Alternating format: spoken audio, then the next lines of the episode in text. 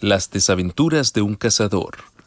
Primera de Pedro 5.8 dice, Sean prudentes y manténganse despiertos, porque su enemigo el diablo, como un león rugiente, anda buscando a quien devorar. Hoy te esperan desafíos que lograrás enfrentar. Soy Josías Ordóñez y te invito a que me acompañes a disfrutar de las meditaciones matinales para jóvenes, escritas por el pastor Sergio V. Collins. Bienvenidos. Por el año 1840, vivía en el oeste de los Estados Unidos un explorador, cazador y traficante de pieles llamado Kit Carson. Se agota nuestra provisión de carne, dijo Kit a los demás tramperos de su grupo. Mientras ustedes colocan las trampas, yo iré a cazar y traeré carne para la cena.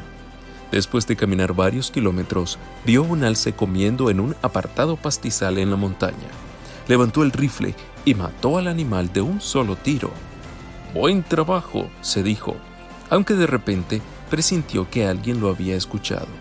Al mirar a su alrededor, vio dos enormes osos pardos a menos de 15 metros de distancia no quiero nada con ustedes dos, gritó, dando media vuelta y echándose a correr hacia el árbol más cercano, un álamo. Soltando el rifle, trepó rápidamente por el tronco hasta una rama donde se sintió seguro.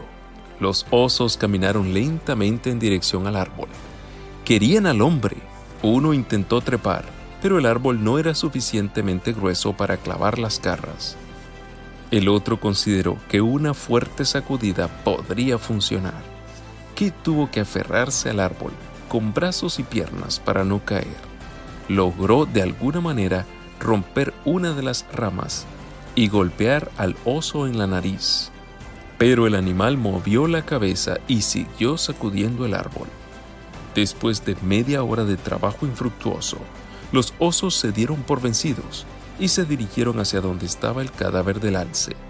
Al fin, una oportunidad para escapar. Kit bajó del árbol, recogió el rifle y escapó en silencio, dejándole su cena a los osos. Tú y yo, igual que Kit, nos encontramos en un campo abierto donde podemos ser presa del enemigo. ¿Comprendes la batalla espiritual a la que te enfrentas? Es posible que estés enfrentando tentaciones que de no ser resistidas podrían arruinar tu vida espiritual. Y en este caso, no es un oso el que anda suelto, sino un león rugiente que amenaza con hacer caer a los incautos que no se refugian en el árbol de la salvación que es Jesús, donde pueden resistir las sacudidas del enemigo. Toma hoy la firme determinación de ponerte del lado de Jesús, donde puedes estar seguro. Te invito a que me acompañes mañana en otra hermosa meditación. Dios te bendiga.